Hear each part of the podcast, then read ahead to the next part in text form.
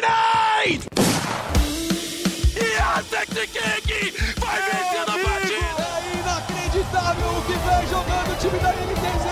Fallen, stop blowing my mind! The man from Brazil, Brasil! Cold Terror, the man, the myth, the beast! Five seconds to go. Fala galera do G E, estamos aqui para mais uma edição do Early Game, edição cento e trinta e nove do podcast de esportes do G E.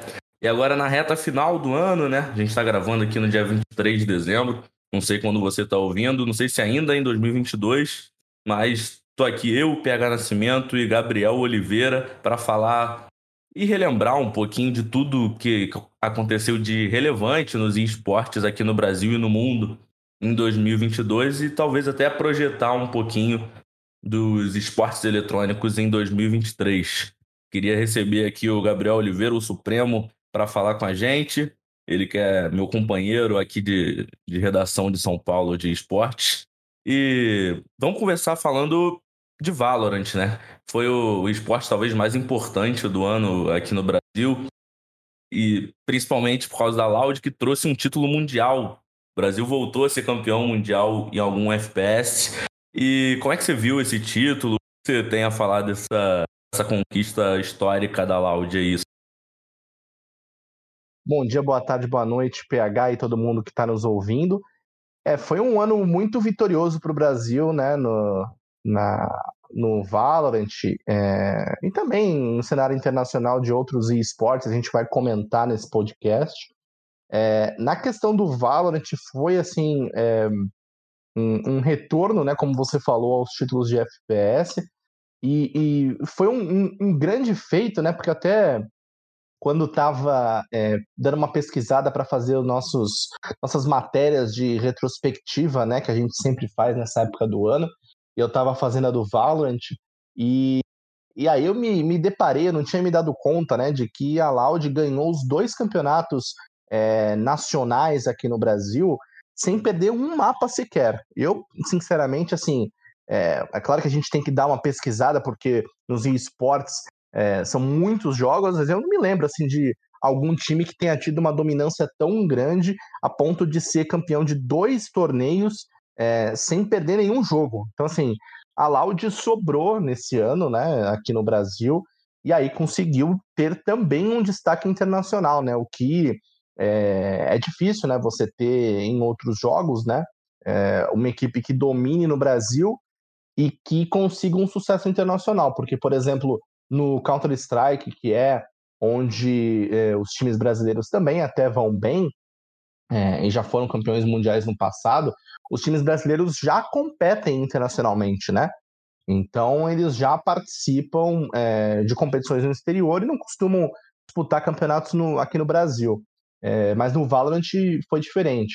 O, a Loud venceu no Brasil e quando viajou para fora, até nos campeonatos que, que não ganhou, né? Teve o, o primeiro Masters na Islândia que eles ficaram no segundo lugar é, e depois no segundo Masters eles perderam duas partidas, né? E, e foram eliminados. Depois retornaram para o título na, no, no Valorant Champions. É, eles conseguiram é, ótimos resultados saindo do Brasil para competir fora. E, e assim, foi tão marcante, né, P H, que eles receberam aí é, vários prêmios, né, Game Awards, Esports Awards, é, foi um ano bem marcante para o Valorant do Brasil mesmo. Ah, é merecido. O ano que a Loud no Valorant teve no Valorant em dois mil e vinte e dois foi um absurdo, assim. Era... parecia um, o Real Madrid jogando na, na Série B do Brasil. Tem quem não concorde que o Real Madrid ia brincar na Série B do Campeonato Brasileiro, mas a, a Loud mostrou aí no Valorant que é um time com algumas prateleiras acima jogando em um campeonato um pouco abaixo. A Loud brincava que os jogadores rivais provocavam, gritavam, eles jogavam tranquilos, rindo e não perderam nenhum mapa, assim. Passaram perto de, de perder algum mapa, mas com o Pancada brincando, dando tiro no chão, sorrindo. E, e no, logo no primeiro campeonato internacional, é, depois da gente não ter bons desempenhos com os times brasileiros em dois mil e vinte e um, a Loud foi com dois jogadores muito jovens e que não tinham nenhuma ou quase nenhuma experiência de LAN, que era o caso do Aspas e do Les, e performou assim de maneira grandiosa. Acho que nenhum torcedor brasileiro que acompanha a Valorant esperava, apesar do domínio lá no primeiro V C T B R do, do ano. A Loud logo de cara chegou na, na final pela, pela upper, né? Pela chave dos vencedores. Ela não perdeu nenhuma série nos playoffs e foi direto, depois de bater a Optic, acabou perdendo para eles de novo na grande final por três a zero, mas assim, por placares muito apertados, sempre é, treze a onze ou na prorrogação, sempre faltando um roundzinho para levar a melhor. Então eles saíram com a derrota, mas com um gosto amargo de que poderiam ter feito mais. Voltaram para o Brasil, de novo não tiveram dificuldades nenhuma em vencer o segundo semestre do, do V C T.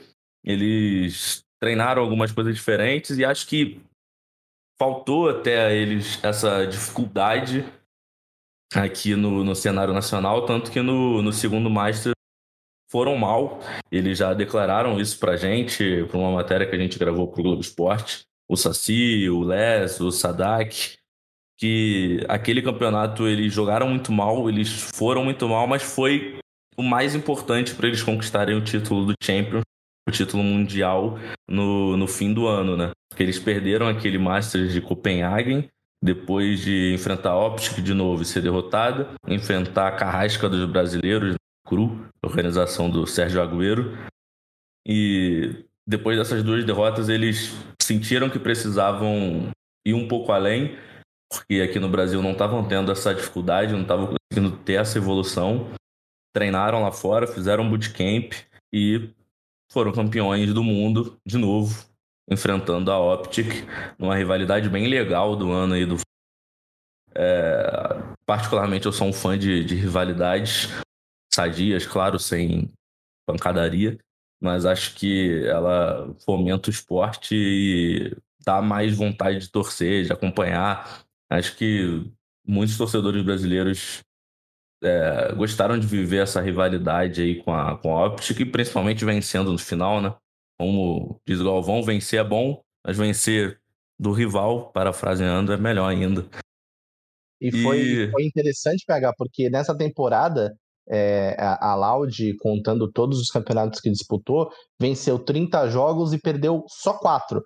E foram três para a Optic e um para a Cru, né? Então, assim, é, foi uma rivalidade bem latente, que a Optic estava levando a melhor, e aí no campeonato mais importante da temporada que o time brasileiro é, conseguiu se sobressair.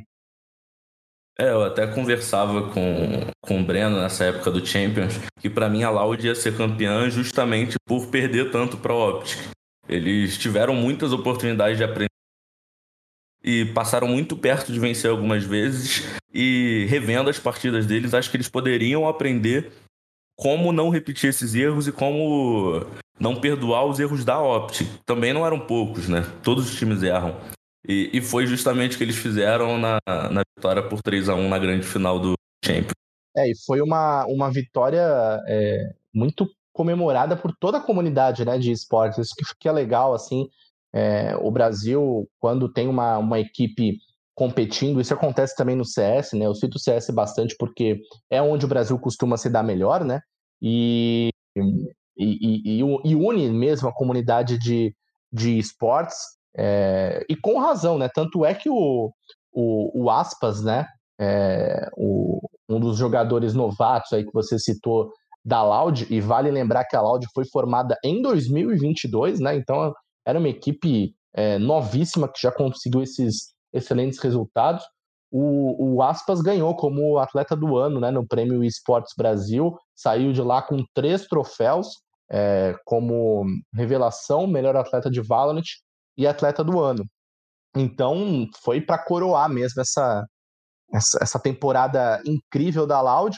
E é curioso, né, P H, porque depois de uma temporada de sucesso, o, o Saci e o Pancada saíram da Loud, vão jogar pela Sentinels no, no ano que vem, né, uma equipe norte-americana, é, então já dá uma mexida, né, o, o Aspas até é, falou para mim em uma entrevista que a gente publicou lá no G E, é, sobre a temporada dois mil e vinte e três, que ele acredita que, mesmo com essas mudanças, né, vai dar para continuar na briga pelo topo, e, e vai ser curioso assistir isso, porque já traçando um pouco aí para dois mil e vinte e três, né, o ano que vai começar é, a série de campeonatos em formato de, de franquia, né, e o primeiro campeonato é, internacional que vai ter do ano que vem vai ser em São Paulo, no, no Brasil, né, então é, trinta times disputando aí um campeonato lá no ginásio do Ibirapuera, e, e a estreia de, de todas essas equipes modificadas vai ser lá, então é, é, um, é uma expectativa muito grande para como a Loud vai se apresentar e também como os times é, internacionais vão estar, inclusive o próprio é, Saci, né, e o Pancada nessa nova equipe, né? O que você tá esperando aí? É meio difícil prever, né? Porque vai ser uma, uma situação totalmente nova, né? Exato, a Riot... A Loud com certeza não continuou porque a Riot mudou completamente o cenário, né? De um ano para o outro. Nesse ano, para quem não acompanhou o cenário de Valorant, era basicamente como uma competição de futebol. Você tinha o Campeonato Brasileiro, um Campeonato Continental de Brasil versus Latam, e aí campeonatos internacionais e um Mundial. E no, no próximo ano vai ser completamente diferente, né? Vai ter três franquias, uma franquia das Américas, que junta Latam, Brasil, América do Norte, uma da Europa, África e países árabes, e uma da Ásia e Oceania. Então, esses, cada franquia vai ter dez times. Uh, os times brasileiros na, na franquia das Américas são FURIA, M B R e a Loud, campeã mundial. E por causa dessas mudanças, Saci e Pancada resolveram mudar um pouco de vida. Todos os dez times vão ter que viver em Los Angeles nesse ano de dois mil e vinte e três para competir. E, e a Loud também fez boas contratações, na minha opinião, para substituir. É, são duas apostas, claro, que são jogadores muito jovens, o Twist e o Cauãzin, mas são jogadores com muito potencial. O Cauãzin, principalmente, assim, é um jogador absurdo, brigava ponto a ponta ali para ser o melhor iniciador do Brasil, concorrendo inclusive com o Saci, que estava em um time muito mais forte, né, a Loud. Mas vamos ver como vai ser esse primeiro campeonato. Sinceramente, eu ainda não espero muito do, dos times brasileiros nessa, nessa estreia aqui em São Paulo. De repente, com o calor da torcida, empolgação, ser o primeiro ano, e por ser um campeonato longo, né, Dá, dá para sonhar em trazer mais um título aí pro em casa, mas, mas acho que vai ser bem legal ver, ver esses trinta times, trinta melhores times, né? São os times que vão ter mais dinheiro e vão estar mais, no, no campeonato mais importante do Valorant em dois mil e vinte e três. Vai ser bem legal de acompanhar, a gente com certeza vai estar lá cobrindo. Espero ter um, um bom público, porque vai ser um campeonato talvez um pouco parecido com o que a gente viveu no Major de campeonato longo, com bastantes dias de competição, bastantes jogos por dia, e é difícil às vezes manter um, um, um certo número de, de público ali. Eu acho que o Major conseguiu isso bem no Challengers e no Legends Stage, porque era um lugarzinho menor, né? Cabia ali entre cinco e sete mil pessoas, e tinha sempre uma média de, de pelo menos três, quatro mil pessoas fazendo bastante barulho. Vamos ver como vai ser no Valorant, um, um ginásio muito maior, né? Mas expectativa alta, expectativa alta. Valorant é um jogo que eu gosto bastante de acompanhar. Infelizmente sou ruim jogando, mas também gosto de jogar. Vamos ver como é que vai ser o dois mil e vinte e três. E falando em título mundial, né? A gente teve outro é, título em que o Brasil conquistou internacional, internacionalmente, né? No, no caso do FIFA, né? Que a, a equipe da seleção brasileira foi campeã do, da Copa do Mundo de, de FIFA vinte e dois nessa temporada. Foi uma campanha é, bem interessante, né, em que o, o Crepaldi, o PHzinho, o Klinger e também o Rezende, que fazia parte daquela, daquela seleção, levantaram o troféu aí, né, E eu vou até te passar a bola aí que você manja mais de, de FIFA, e explicar também pra galera, né? Porque o FIFA tem é, diferentes é, competições, né? De, de, em clubes, é, em duplas, nesse caso aí do, do Mundial. E foi, um, foi um grande, uma grande conquista para o Brasil mesmo, né? Esse, esse título rendeu até... É, os caras aí ganharam no FIFA, é, no jogo de futebol virtual, mas se deram bem também na, na vida real, participando de muitas atividades, na própria C B F e tudo mais. Qual que foi o peso dessa conquista, P H, no FIFA? Eles foram convidados pela própria FIFA, né, a entidade máxima do futebol, a assistir alguns jogos do Brasil na Copa. E lá no lounge da FIFA, no estádio, passando pelo hotel reservado pela FIFA, o PHzinho e o Klinger, por exemplo, tiraram foto com o Cafu, com o Ronaldo, com o Roberto Carlos. Assim, ficaram cheios de moral. Foi uma vitória muito importante. É, não foi o primeiro título mundial do Brasil no FIFA, né? O Brasil tinha conquistado o primeiro título mundial da história do jogo FIFA, lá em dois mil e três, com o Thiago Carriço, ainda na disputa individual. Mas voltamos a vencer depois de todos esses anos. É, o trio aí que era titular jogando pela C B F mesmo, pela seleção brasileira, representados pela instituição, eles conquistaram o FIFA e Nations Cup, né, que junta das melhores nações de, de futebol virtual do mundo inteiro, e foi uma campanha bem legal, bem interessante e animada, assim. A disputa foi em Londres e tinha torcida para eles, a galera com... fazendo sempre na... E se não deu certo no, no Qatar, pelo menos em... a gente conseguiu trazer esse, esse título histórico aí. É, o começo deles agora no FIFA vinte e três não foi tão bom. Na primeira disputa sul-americana, nas eliminatórias da Copa, né, do FIFA vinte e três, eles ficaram em último do grupo, com, do grupo da, da América do Sul, mas ainda vai ter mais um segundo turno inteiro para disputar e tentar ser um dos dois países da América do Sul que vão para lá disputar novamente o título da FIFA e Nations Cup. Esse que não é o único mundial, né, de FIFA, a gente tem também o mundial individual e o Mundial de Clubes. No Mundial de Clubes a gente tem algumas equipes que, que dá para confiar bastante. Ano passado, na, na verdade nesse ano, no último FIFA, né, é, a gente teve a M G C F semifinalista do Mundial de Clubes, com o, o Crepaldi também, que, que foi finalista do Prêmio Esporte Brasil e seleção. E, mas dá também para esperar algo da S P Q R, um time no, no FIFA muito, muito forte, bem consolidado, e vamos esperar talvez algo diferente, né? Em fevereiro a gente tem aí Libertadores, e esse, para quem não sabe, é o último ano do FIFA, né? Porque a partir de setembro do ano que vem, o, o próximo jogo não terá mais o nome da, da entidade e vai se chamar E A Sports F C. É o fim de uma era aí de mais de trinta anos. A E A perdeu a licença do, do FIFA. E, e agora o jogo vai mudar de nome e deve mudar bastante também o cenário competitivo. Vamos esperar, que falta bastante, né? Falta ainda terminar o cenário do FIFA vinte e três, mas eu tenho bastante expectativa de, de ver, de repente, um cenário mais aberto e com mais apoio da própria E A, liberando até campeonatos que a FIFA limitava um pouco o que a E A poderia fazer, tanto dentro quanto fora do jogo. Mas é isso, expectativas altas e vai lá. E a, e a E A já está fazendo essa transição, né? Até na...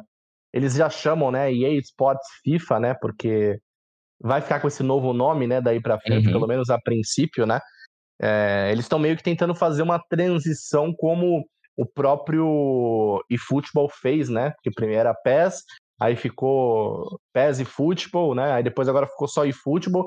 Só que o problema é que a galera continua ainda se referindo como P E S, né? Vamos ver se o novo jogo aí da, da FIFA vai pegar um, um, um novo nome, né? Isso que é o mais, é mais difícil na minha visão, né? Porque quando se estabelece na comunidade, assim, é difícil você mudar uma marca, ainda mais uma marca tão consolidada quanto o, o, o FIFA, né? Não sei se você concorda comigo, mas acho que o, no caso do P E S, poderia até ser mais fácil, né? Porque antes tinha outro nome também, né? E, e, e o FIFA sempre teve uma marca muito forte aí, anos e anos, né? Vai ser mais difícil ter essa transição, né? Cara, vai ser bem difícil, mas assim, pelo menos eles têm, têm como ver a experiência do, do grande rival, né? Como esse passado, a Konami resolveu trocar o nome, tirar o nome clássico de Pro Evolution Soccer, o P E S, que já foi o Winning Eleven, né? Mas se tornou P E S aí há alguns anos e eles mudaram para eFootball, mas para mim tem talvez uma grande diferença que a E A espero que eu não cometa, porque quando a Konami lançou o jogo novo, com nome novo, gratuito e com uma perspectiva nova sobre um jogo, um simulador de futebol, eles lançaram um jogo terrível, cheio de bugs, É, com pouquíssimos modos, com pouca coisa para fazer, com quase nada do que o P E S tinha, no P E S anterior. O P E S de um mês antes tinha dezenas de funcionalidades e modos.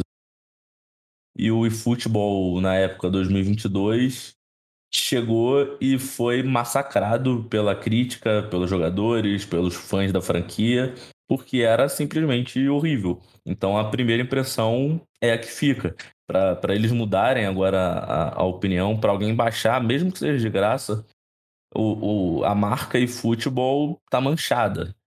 Então aí precisa prestar bastante atenção nisso, porque se for lançar um E A Sports F C, seja gratuito ou pago, ainda vai ter uma comunidade gigantesca de FIFA que ama a franquia e que adora jogar aquilo, que vai comprar, mas se for horrível, é, tende a, a, a manchar o novo nome já, e, e é bem difícil retomar depois disso. Então é, a esperança é que, que a E A aprenda com os erros da Konami.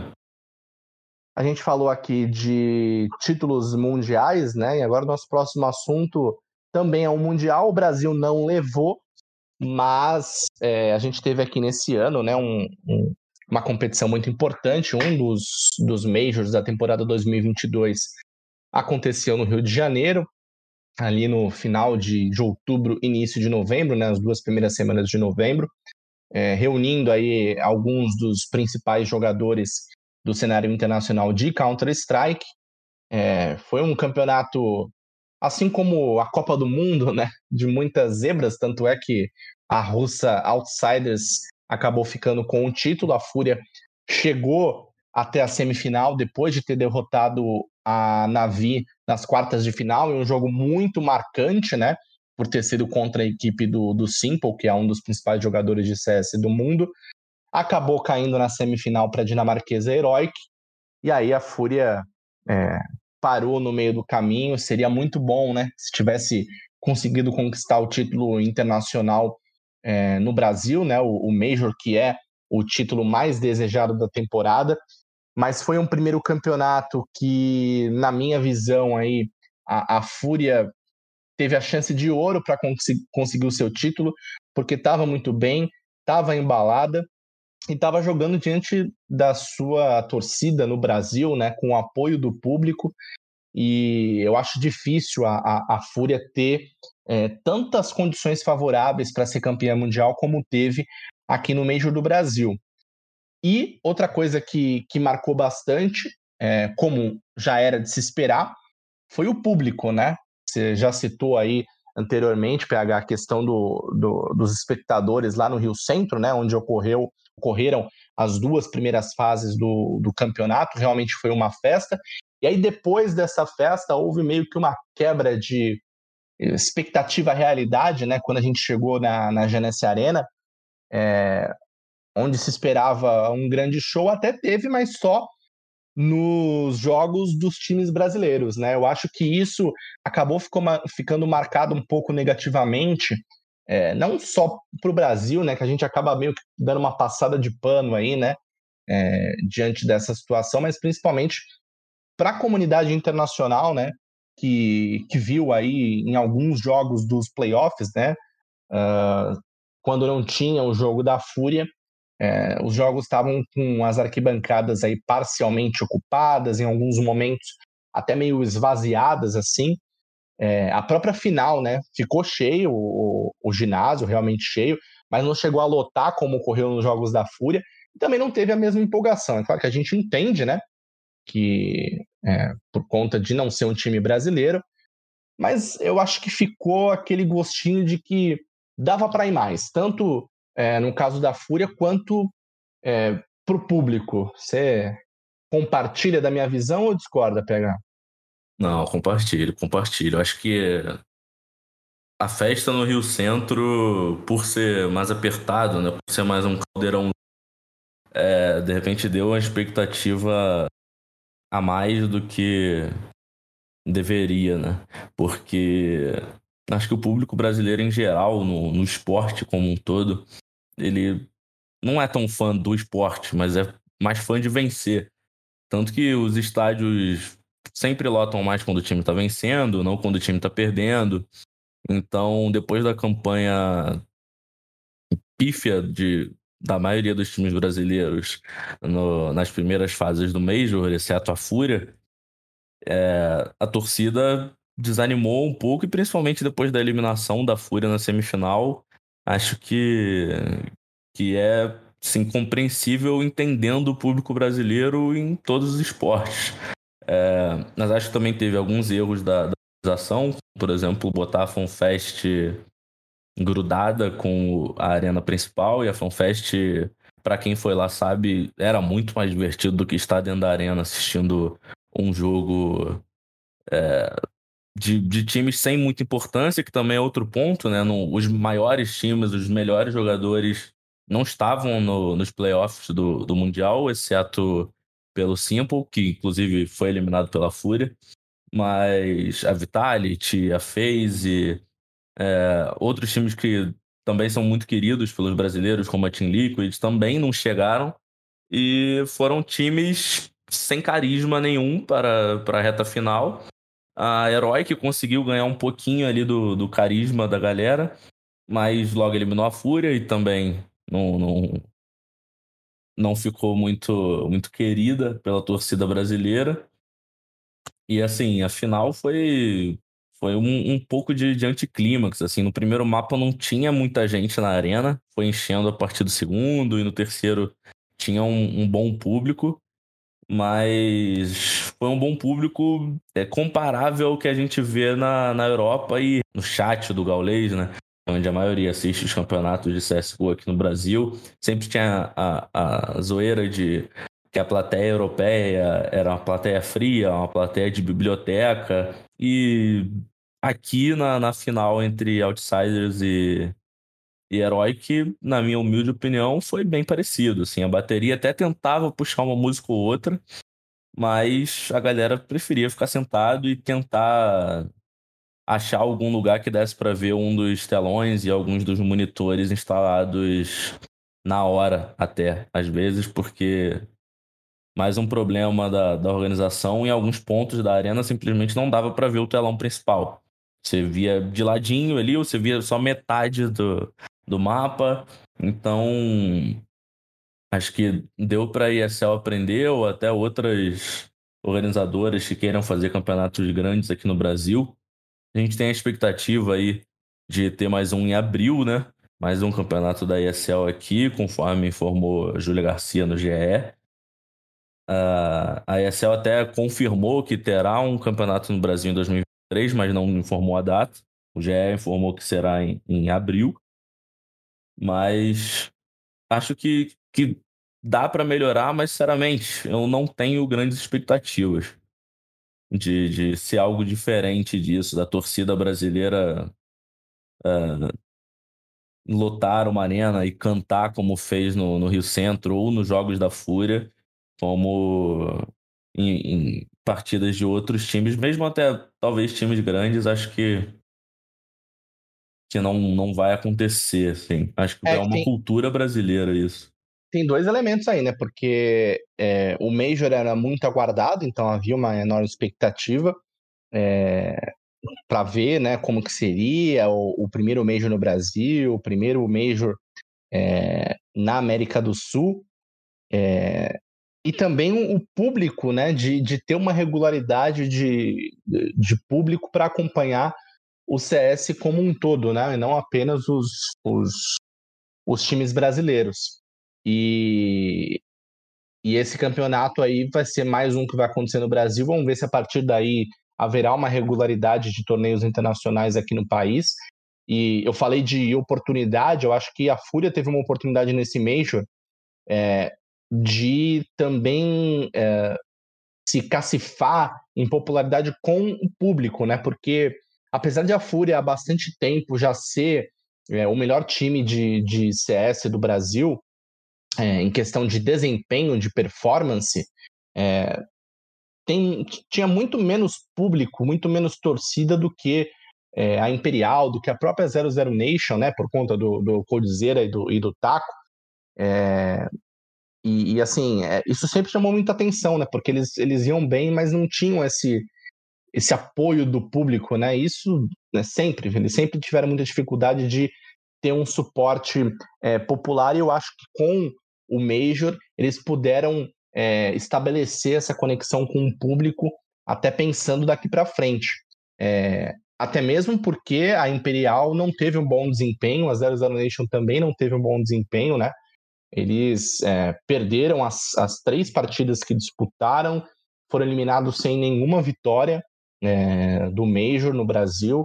Foi um resultado bem ruim, o que nos leva à nossa discussão, né, quando a gente fala sobre o que esperar da próxima temporada, é, justamente qual vai ser o futuro da Imperial, né, P H? Porque é, a gente já sabe aí que o, o, o Fer é um jogador que já verbalizou que deve se aposentar. A gente não sabe ainda se essa foi a última temporada dele, se ele vai jogar mais um pouco, mas o Fallen, o próprio Fallen também falou que deve parar em dois mil e vinte e três, a gente não sabe quando, a gente não sabe como é que vai ficar o time, né, da, da Imperial para o ano que vem, mas de qualquer forma, vale lembrar que, que o, o projeto Last Dance começou nesse ano, né, de dois mil e vinte e dois, é, e assim, é uma situação é, delicada, né, de como que vai ficar é, a Imperial daqui para frente.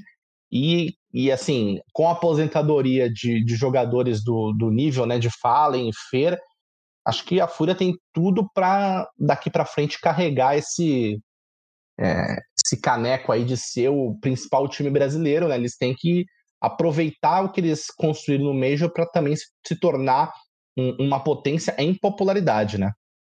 É, acho que é esse momento, sim. Por esse último Major no Rio, mesmo com o apoio da torcida, é, acho que a Imperial e a zero zero Nation decepcionaram bastante, né? Foram os únicos times zero três, é, com zero vitórias e três derrotas em três jogos no, no Challenger Stage, e os primeiros eliminados do campeonato. Acho que foi bem pesado assim, para eles, eles que pô, têm jogadores muito experientes, né? Jogadores campeões do mundo, e acho que a FURIA conseguiu até conquistar parte da torcida brasileira, porque foi uma campanha é, muito emocionante em algum, alguns jogos. É... Mas eu também esperava que fosse a chance da FURIA, assim, tanto de conquistar o, o Brasil como um todo, né, quanto levantar o primeiro Major, trazer de novo um campeonato para o Brasil. É, não eram times da, do maior escalão do C S G O disputando, né? Apesar da Heroic estar chegando em algumas finais consecutivas recentemente, acho que, por exemplo, a Navi era muito mais forte, tinha o melhor jogador do mundo, né?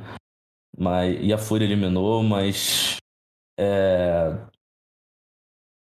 de repente com mais experiência, acho que Faltou, não sei, faltou de repente uma jornada do herói para a FURIA. Se de repente pegar a Navi na final, acho que, que seria um, um título melhor. Talvez depois de bater o time mais forte que tinha sobrado nos playoffs, que era a Navi na, na época, talvez tenha tido um relaxamento, mesmo que, que sem perceber, mesmo que inconsciente, que levou à eliminação na, na semifinal do Major.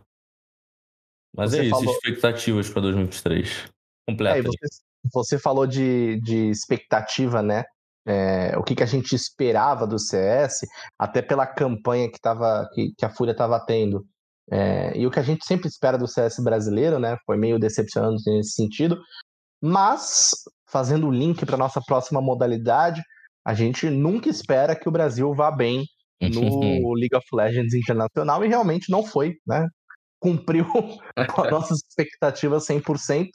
É, a... Esse nunca decepciona, nunca. Esse, esse não, não, não tem como. Não decepciona, nem surpreende. Sempre atendendo às expectativas, né? Os times brasileiros, no caso do League of Legends, não conseguem bons resultados internacionais. Foi assim novamente com a Loud, na, ao disputar o Worlds, né? Que é o campeonato mundial da modalidade. Embora, embora a Loud tenha feito a melhor campanha do Brasil em uma fase de entrada do Mundial, né? Desde que essa fase de entrada foi introduzida lá em dois mil e dezessete, né? Conseguiu mais vitórias do que os times brasileiros anteriores, mas é, perdeu ali no confronto o melhor de cinco partidas e não passou de fase como é, é de costume para as equipes brasileiras. A Loud, que foi a campeã do segundo split do C B L O L, né, que é o Campeonato Brasileiro de League of Legends, foi uma final disputada lá no ginásio do Ibirapuera, é, uma decisão contra a P E N, que assim, foi uma vitória é, bastante imponente, né, três a zero no placar. A Loud, que é, fez uma, uma campanha de recuperação bem legal, porque ali no meio do do split, eles estavam ainda é, no meio da tabela, foram crescendo, cresceram ao longo dos playoffs e conseguiram esse, esse título. Foi o primeiro título é, da Loud no League of Legends, lembrando que a Loud entrou para o C B L O L é, ao ser escolhida para a franquia lá no início de, de dois mil e vinte e um, né, que foi quando o C B L O L virou para esse modelo de franquia, e conquistou seu segundo título. No primeiro split, né, faz um pouquinho de tempo, mas aconteceu, a Red Canids ganhou é, a, o primeiro C B L O L dessa temporada, foi o segundo título consecutivo deles, porque eles já tinham ganhado no segundo split de dois mil e vinte e um, é, e o terceiro na história da, da organização. Então a gente teve esses dois times dominando o, o cenário brasileiro nessa temporada, mas é claro que a Loud, por ter vencido o segundo split, por ter participado do Mundial, acabou sendo é, aclamada, né? É, é, o, é, o, é o campeonato mais importante, né? O, a segunda etapa é, é mais reconhecida pela Riot Games, é, porque classifica para o Mundial, que é o principal campeonato. Tanto é que os jogadores da Loud é, ganharam todas as categorias do Prêmio C B L O L, que é o evento que coroa os melhores da temporada. E E aí, realmente, ficou demonstrada mais uma vez, né, além do Valorant, a Loud dominou também no Brasil no, no League of Legends, mas não conseguiu os mesmos resultados é, internacionalmente. Algo que a gente já esperava, mas a gente renova sempre as esperanças, né? Tem gente que se ilude um pouco, P H, mas não deu certo mais uma vez, né? Ah, sempre vai ter... Sempre vai ter aquele torcedor que, que se ilude e acha que não, dessa vez a gente vai conseguir passar para a fase de grupos. Acho que a gente até conversou bastante sobre no pós do, da Loud no Mundial, no pós da Loud no Worlds. A gente conversou bastante e eu me lembro que eu falei que, para mim, parte dessa culpa é da Riot Games, porque os times brasileiros têm poucas chances de terem experiência internacional. É, no M S I, por exemplo, só vai o campeão do primeiro split. Poderia o, o campeão e o vice, por exemplo, para ter dois times com experiência internacional. Acho que falta um campeonato, é, como, por exemplo, tem aqui a disputa entre pelo Last Chance Qualifier. E falta a chance do, dos times brasileiros e dos times de é, pegarem essa experiência, essa casca internacional de, de jogar contra os melhores times, de perder para os melhores times, de enfrentar times de outras regiões e ver que dá para bater. É, talvez a gente nunca bata os times coreanos, tranquilo, podem pode continuar sendo campeões, assim como um time da, da Arábia disputa sempre o Mundial na, de futebol e nunca ganhou. Sempre os times europeus, ou de vez em quando os times sul-americanos, mas ele tem a oportunidade de disputar. E a gente não tem oportunidade nenhuma de disputar campeonatos internacionais. É sempre um time, e dificilmente a gente tem dois campeões do mesmo split, no, de, dos dois splits no mesmo ano. É, acho que poderia ter mais oportunidades para os times brasileiros, mais competições internacionais, de repente entre regiões não tão fortes assim, é, mais mundialitos. Falta um pouco de investimento da Riot nesse quesito, mas acho que eles não ligam para isso, porque o LoL é sucesso de, de audiência, o C B L O L principalmente é assim, um case de audiência para eles, sempre dá certo. Então acho que isso não vai mudar nem tão cedo e a gente vai continuar passando vergonha. É, o que a gente vai ter de mudança, né, no, no League of Legends pro ano que vem é que a gente, o C B L O L vai ter três novos times na lista de, de participantes, né? A gente já tinha tido a Los Grandes entrando agora no segundo split de dois mil e vinte e dois, mas dividindo o nome com o Flamengo, e a partir de dois mil e vinte e três será apenas e tão somente Los Grandes, e mais dois times entram aí na franquia, o Fluxo, que adquiriu a vaga da Rensga, e também a Vivo Cade Stars, que comprou o posto da Miners. Três novos nomes. Uh, a Cade não é tão nova assim, porque já participou do C B L O L antes de ele ter virado para o formato de franquia. É, a gente até já teve um, um episódio aqui específico para discutir essas mudanças no C B L O L. Se você pode é, é, ouvir aí edições anteriores em que a gente conversa É, bastante sobre isso, né, de qual é o impacto, é, mas são três é, times é, potência, né, e dois deles aí que tem um, um, uma popularidade muito grande no Free Fire, inclusive o, o primeiro split do C B L O L dois mil e vinte e três vai ter esse confronto na rodada de abertura, Fluxo contra Los Grandes. É, duas organizações que são rivais no Free Fire, e assim, além da Loud, né, que também é, é o, o trio ali de rivalidade do Free Fire, agora se reproduzindo no C B L O L.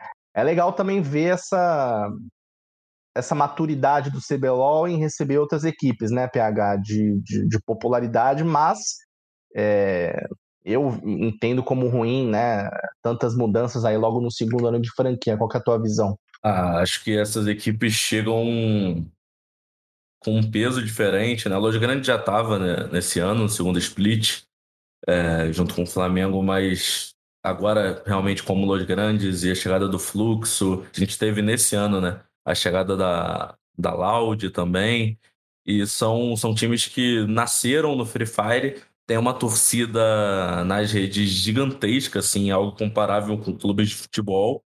E acho que para Riot vai ser muito bom. Acho que a audiência, as famosas batalhas de hashtag, se voltarem, vão, vão ser bem disputadas, porque antigamente no C B L O L o time de maior torcida era a P E N e os outros ali tinham alguns gatos pingados e era mais torcida pelo jogador do que pelo time em si. Então acho que a chegada dessas equipes que... que voltando a uma palavra que eu falei lá no início do, do podcast, tem uma rivalidade bem forte. Uh, a gente vê até os donos da, das organizações tretando na, nas redes sociais, né? Você pode ler aí no, no G E. Mas, cara, eu acho bem, bem, bem legal pro, pro nosso cenário nacional. São organizações novas, né? Não tem muitos anos, mas já bem fortes e com um grande poder de, de investimento.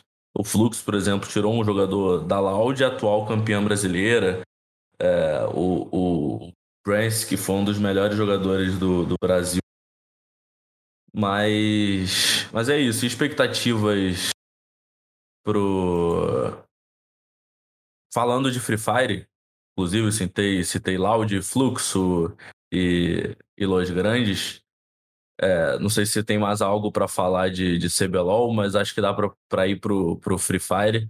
É, já que inclusive, a gente tem uma notícia Free Fire, né? Quente Tem, aqui. Tem. Você quer dar ou a gente dá, dá junto? Pode falar, pode falar. É, você com certeza que está ouvindo aí já leu isso no, no G E, mas se você não leu, tá, a gente vai te contar aqui agora que a Liga Brasileira de Free Fire finalmente definiu uma data para começar dois mil e vinte e três. Havia muita tensão entre as organizações presentes na, na Série A da, da L B F F, porque até então não tinha nenhuma notícia sobre a, a organização. A Garena simplesmente não falava nada sobre o campeonato. E, mas agora eles acabaram de anunciar que a L B F F nove vai começar no dia quinze de abril. Ainda não divulgaram mais informações, mas pelo menos já, já temos um início de uma definição, né? É, e a Garena tá dando as informações a conta-gotas, né? Porque primeiro eles anunciaram uma renovação do patrocínio é, para o campeonato, então indicando, né, meio que confirmando que o campeonato iria rolar, porque nem isso as organizações estavam sabendo anteriormente, né? Se, se iria ter, como é que ia ser. E agora a, a Garena deu só mais uma informação, a data de início, mas não falou formato, não falou é, como vai ser, não falou presencialmente ou não, se vai ser online, né, ou vai ser no estúdio, como tem acontecido nas últimas edições.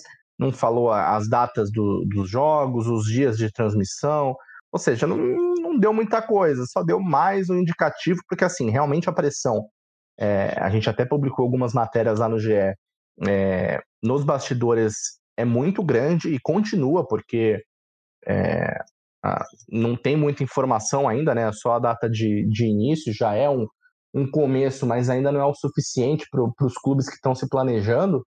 É, e havia uma insatisfação, e há uma insatisfação muito grande com essa indefinição da Garena e principalmente com a falta de comunicação com os clubes que não estavam sendo informados de nada sobre a L B F F em dois mil e vinte e três. E, e aí, assim, isso atrapalha o planejamento, isso atrapalha é, como os times vão se preparar para o próximo campeonato. E assim, é, data... até mesmo essa primeira informação aí que é incipiente, é, eu vejo como uma coisa meio preocupante, viu, pegar? Porque quinze de abril de dois mil e vinte e três é o início da L B F F, ou seja, serão aí três meses e meio de dois mil e vinte e três sem a competição. E aí eu trago para você que a L B F F sete, que foi a primeira dessa temporada, ela começou em cinco de fevereiro e terminou em dezesseis de abril. Ou seja, praticamente a mesma data que vai começar a próxima L B F F. Em dois mil e vinte e um, a L B F F quatro, que foi é, a primeira competição da temporada, aconteceu de vinte e três de janeiro a vinte de março. Ou seja, é, tem alguma coisa aí, né? A gente vai tentar apurar os bastidores disso, porque assim, é muito estranho a competição começar só no quarto mês É, do ano, né? Assim, é, é um padrão muito diferente do que vinha sido, sendo adotado é, desde o início da liga, uma coisa que chama atenção, até certo modo é, preocupa, né? E, e é interessante porque até nessas apurações aí do que a gente publicou, é, a Garena estava falando para os times que ia dar informações, que ia dar informações, que eles teriam tempo, sim, um tempo, né, para poder se planejar. Então, É, ainda não sei se esse tempo que eles estão dando agora aí de quatro meses é para isso, é para atender o tempo para os times se planejarem, ou se tem alguma coisa aí de dificuldades que fez a Garena é, não conseguir realizar o campeonato logo nos primeiros meses do, do ano. Então, assim, uma situação bem complicada do, do, do Free Fire no Brasil, em um ano, né, que a gente, falando de dois mil e vinte e dois, que a Loud foi campeã da sétima edição e que a Vivo Cage foi campeã da oitava, um ano uma temporada de recordes, né? Porque a Loud, é, apesar de ser cria do Free Fire, nunca tinha sido campeã antes, finalmente venceu, e a Vivo Cage foi a primeira bicampeã da história do Free Fire. É, foi um ano, eu diria assim, de uh, baixa do Free Fire, né, P H? E que agora deságua nessa preocupação sobre dois mil e vinte e três, que na, na minha visão continua, viu? É, foi... Acho que a gente se acostumou com o Free Fire do boom, né? O gigantesco boom de dois mil e dezenove, que continuou durante a pandemia em dois mil e vinte e vinte e um. É, o primeiro campeonato lá em dois mil e dezenove, o Mundial, a gente teve mais de um milhão de pessoas simultaneamente na live no YouTube. E era uma constante, assim, a, o público de Free Fire é, criou sobre si uma, uma aura ali de ser uh, gigantesco, de, de sempre acompanhar o campeonato, de abraçar as equipes. Tanto que as maiores equipes do Free Fire hoje estão investindo em outros jogos justamente por terem conquistado muita coisa, não necessariamente de títulos, né? Mas com a torcida e com o público, com criação de conteúdo, com números grandiosos, né? É, mas isso foi diminuindo aos poucos e dois mil e vinte e dois acho que pesou um pouco isso. Talvez uh, a gente não tem o, os números exatos de quantos jogadores estão no jogo mesmo, no Free Fire hoje em dia, mas a audiência do... vertiginosamente, assim. E é preocupante a, a continuidade desses campeonatos, assim. É, esse anúncio da Garena, pelas datas, principalmente pelo que você falou agora, relembrando os campeonatos do início de dois mil e vinte e dois, dois mil e vinte e um, é, dá a impressão de que a Garena vai fazer só um split nesse ano, porque o campeonato dura cerca de três meses, três, quatro meses, dependendo da, do, da quantidade de times, da quantidade de rodadas, da quantidade de quedas. E essa, esse período sem informações, essa, essa turbulência vivida, e principalmente com, com baixa audiência e com certeza com anunciantes, é, acho que a gente pode estar vendo o fim do, do, do Free Fire, ou a reta final do Free Fire competitivo, pelo menos aqui no Brasil. Assim como a gente viu, né, a do, a curta, o curto ano do Wild Rift aqui no Ocidente, que começou, teve o Mundial, teve alguns campeonatos nacionais e foi enterrado oficialmente em dois mil e vinte e dois pela Riot. Acho que o Free Fire pode estar seguindo o mesmo caminho. Os dois jogos são mobile, né? Então vale ficar de olho agora em dois mil e vinte e três nessa questão. Muito bem lembrado pegar a questão do, do Wild Rift, né? Que foi uma coisa que também impactou bastante, né? Nesse ano de dois mil e vinte e dois, é, que a Riot, a Riot sempre quando lança um jogo e, e, e define que ele vai ser um jogo competitivo, faz investimentos pesados, né, em esportes, né, na, na, no, no âmbito de competições. Foi assim com o Wild Rift, mas realmente a audiência não correspondeu, parece que aos investimentos que foram feitos. A audiência efetivamente não correspondeu, só não sei se qual era o, o, o que deveria ser, né, para poder atender ao investimento que foi feito, é, ao dinheiro que foi, que foi injetado aí pela empresa, mas foi uma... uma uma coisa muito prematura, né? Porque um ano só de existência de um circuito oficial competitivo, agora em dois mil e vinte e dois, e já teve esse fim precoce no Ocidente, não foi só no Brasil, né? É, as competições oficiais da Riot só vão continuar lá na Ásia. Então, assim, é, para o padrão da Riot, que costuma investir e sustentar, e a gente tem aí o League of Legends como exemplo, o Valorant, né, também, que já está indo para uma expansão bem forte, a gente comentou aqui, chama atenção que, no caso do Wild Rift, a Riot deu um passo para trás muito grande, muito grande, eu diria até surpreendente mesmo, para o padrão que é da empresa. Isso até poderia acontecer, mas assim, é, acontecer logo no primeiro ano, ao fim do primeiro ano, em que houve um investimento pesado mesmo, é uma coisa que chamou atenção, assim, eles devem ter... É, recalculado pesado a rota, é, porque para fazer isso e, e abrir mão de um produto que, querendo ou não, você acaba se queimando também, né? Porque é, você investe pesado e no primeiro ano você desiste, você tem que arcar com o, o, o aspecto negativo é, disso perante a opinião pública, e, e a Riot passou por isso. É, a gente vai agora falar sobre Rainbow Six também, né? Que nesse ano de dois mil e vinte e dois, é, o Rainbow Six que tem um cenário estruturado aqui no Brasil, né? A Ubisoft é, assim como a Riot, uma empresa que uh, investe e, e organiza o cenário competitivo oficial. Só que, diferentemente do ano passado, neste ano de dois mil e vinte e dois, os times brasileiros não foram bem internacionalmente a ponto de serem campeões. É, dos campeonatos internacionais que aconteceram, o, os times brasileiros não conseguiram nenhum título, sendo que em dois mil e vinte e um tinham sido é, campeões de todos os campeonatos. É uma coisa que chama atenção, né, P H? Não, mudança bem grande, né? Bem drástica. É... Sinceramente, eu não, não consigo dar um motivo para isso. É... Preciso confessar que não acompanhei tão de perto os campeonatos de Rainbow Six internacionais desse ano. É... Mas o Brasil é uma potência, está sempre disputando o Mundial, está sempre, pelo menos...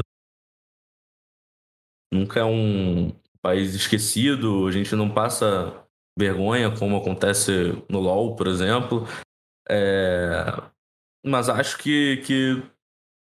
Talvez seja uma questão de, de encaixe mesmo. Os times internacionais, times europeus, times norte-americanos também vão, vão ficando mais fortes.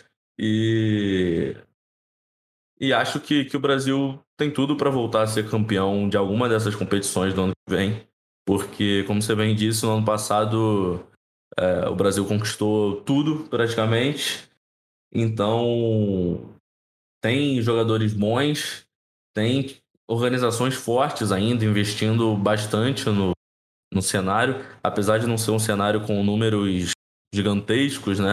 É, como acontece no, no C S, no Valorant, tem números de recordes de visualizações, mas acho que aqui no Brasil, pelo menos, a Ubisoft investe bastante, tenta muito deixar o, o jogo vivo, uh, então dá para esperar aí um... um ano bom do, do Brasil internacionalmente no Rainbow Six em dois mil e vinte e três. É, no ano que vem vai ter algumas mudanças, né, na, no cenário competitivo aí, vão ter acessos mais, mais é, diretos, né, para os times brasileiros participarem das, das competições internacionais, porque nesse ano é, eles disputavam o Brasileirão e depois tinham a Copa Elite Six para participar, e aí sim acessavam os campeonatos internacionais. No ano que vem isso vai ser mais estruturado e mais direto, e aí é, os times vão poder voltar a, com um cenário mais organizado, até diria, os times vão poder é, conseguir, né, esse, ter um, um planejamento melhor para disputar esses campeonatos internacionais. E, e P H, para a gente fechar nosso papo aqui de retrospectiva, vamos falar sobre os streamers, né, que não é um... diretamente aí é, esportes, né? Mas a gente é, sempre tem um olho, uma atenção voltada muito grande aí para os streamers. O que você destacaria aí de, de, de importante aí desse, desse ano dos streamers? Lembrando que no Prêmio Esportes Brasil o, o Gaules foi eleito pelo terceiro ano seguido, né? O melhor streamer do país. O Gaules continua com É, uma, uma, uma importância muito grande, inclusive internacionalmente, né? um, um dos canais mais assistidos do mundo. É, que, que você vê aí? Foi ano do Gaules de novo? Você destaca aí outros streamers também que mandaram bem? Qual que é a tua avaliação? Cara, acho que no cenário de, de streaming brasileiro, é, como você bem disse, não falando só de esportes, mas acho que dando uma ampliada para a comunidade gamer e streamer, e quem faz live na Twitch, para deixar mais claro, acho que não tem como não citar o Gaules, que é uh, assim, a voz e o rosto do, do C S aqui no, no Brasil, e para mim o Casimiro, que em, em dois mil e vinte e um a gente falou muito de, dele furar a bolha, tanto que ele é bicampeão de personalidade do Prêmio Esportes Brasil, né? Acho que agora ele já criou a própria... Ah, é. O Casimiro, assim, passou do, dos limites. Ele, para quem não sabe, ele transmitiu a Copa do Mundo tanto na Twitch como no YouTube pela primeira vez na história. As duas plataformas transmitiram a competição, e simultaneamente ainda são duas plataformas. A Twitch não permite, em tese, que o streamer faça lives no YouTube ao mesmo tempo, mas fez essa exceção para o Casimiro, porque ele estava passando a Copa do Mundo. É, conseguiu bater o recorde histórico do YouTube de espectadores simultâneos, né? É, e, se eu não me engano, foi o canal de esportes mais assistido do mundo. Então, não tem como não destacar o Casimiro. Acho que, é, cê, com certeza, você já falou sobre a polêmica dele ser o campeão do Prêmio Esporte Brasil no, no último podcast. Se você não ouviu a página do... Só jogar o Early Game no Google que aparecem os episódios mais recentes. Porque é, depende de como você vê o Prêmio Esporte Brasil e como você vê a questão da personalidade do ano, mas é, entre streamers ele é com certeza de longe o que se tornou o maior, assim. Ele fez coisas inimagináveis. Ele transmitiu o, o documentário do Neymar em primeira mão, a pré-estreia do documentário do Neymar, documentário que era da Netflix, passou no Twitch, que é da Amazon, é, e com o Neymar comentando com ele ali no, no, nos primeiros minutos, ao vivo. Então, acho que, que ele tem tudo para se tornar um maior streamer do, do mundo, se continuar nessa, nessa toada. Nenhum streamer do mundo a, a um dos cinco melhores jogadores do mundo, como é o Neymar. É, então, a gente tem, tem um cara de muito peso aqui na, na comunidade. Como ele mesmo já disse várias vezes, ele não faz tanto por esportes, mas é uma questão de perspectiva. Porque, por exemplo, quando a Loud foi campeã mundial de Valorant, O, o Casimiro acompanhou pelas redes sociais, comentou pelas redes sociais, e logo depois do título ele fez uma live assistindo todos os melhores momentos. Ele assistia os melhores momentos depois da semifinal, os melhores momentos depois da, da grande final contra a Optic. E esse corte desse vídeo é, é um dos mais assistidos de Valorant no, no YouTube brasileiro. Assim, tem milhões de views e talvez pessoas que nunca acompanhariam, nunca assistiriam. Pessoas que só assistem o Casimiro porque ele faz react de apartamentos e comidas, acabaram caindo ali num vídeo de Valorant e conhecem um jogo. Acho que isso também é, traz uma relevância maior para a comunidade. E outro jogo que, que também não dá para fugir e que cada vez mais vai dominando o streaming brasileiro é o G T A R P, né? A gente tem o Coringa, que já concorreu ano passado com ano. Esse ano, de novo, concorreu com personalidade do ano. E tivemos novas adições do G T A R P. Esse jogo que você se tornou fã, não é eu? Isso? É, é, pô. Você não é fã do G T A R P?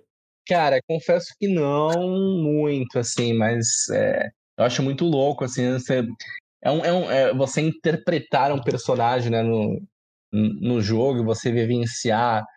É, como se, assumir mesmo uma pessoa, ser o ator ali é, por horas, né, diante de, de um público na, na live, você é o você assume aquela personalidade para jogar e assim, todo mundo que tá naquele servidor entra nessa mesma brincadeira. Eu acho muito louco, mas é, é, é legal e assim, pô, não dá para negar o quanto que É, o G T A R P é, cresceu nos últimos tempos, nesse ano principalmente, tanto é que teve essas indicações todas aí de streamers que, que, que são referência, né, no, no G T A R P. Eu, eu confesso que eu até pensei que o Gaules não iria ganhar esse ano, né, mesmo com, com o Major.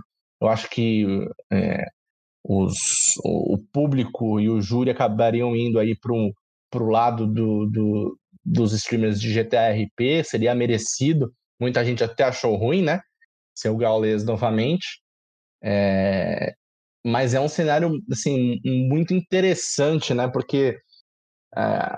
E a gente entra nessa discussão, né? Do que, que se streamer é, é, é esportes e tal. Não necessariamente, mas tá ali no mesmo, no mesmo mundo, digamos, né? No mundo da, das, das streams, dos games. Porque tem stream que não necessariamente é jogo, né? Temos aí o Casimiro como exemplo.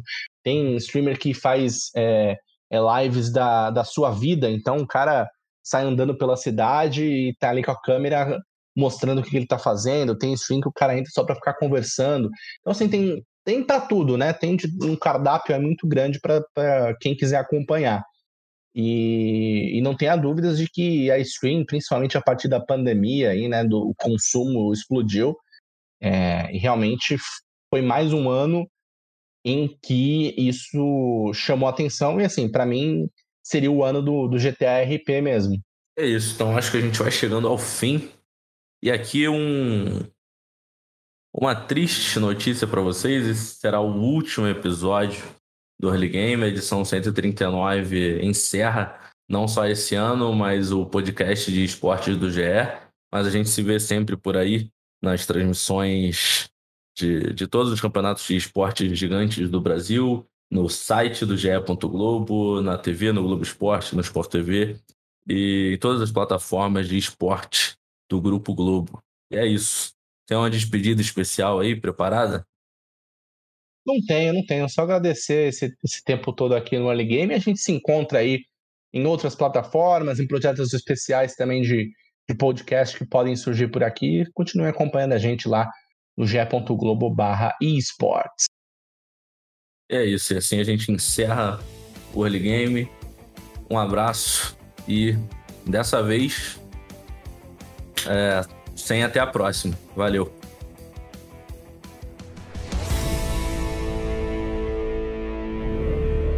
Time limit reached.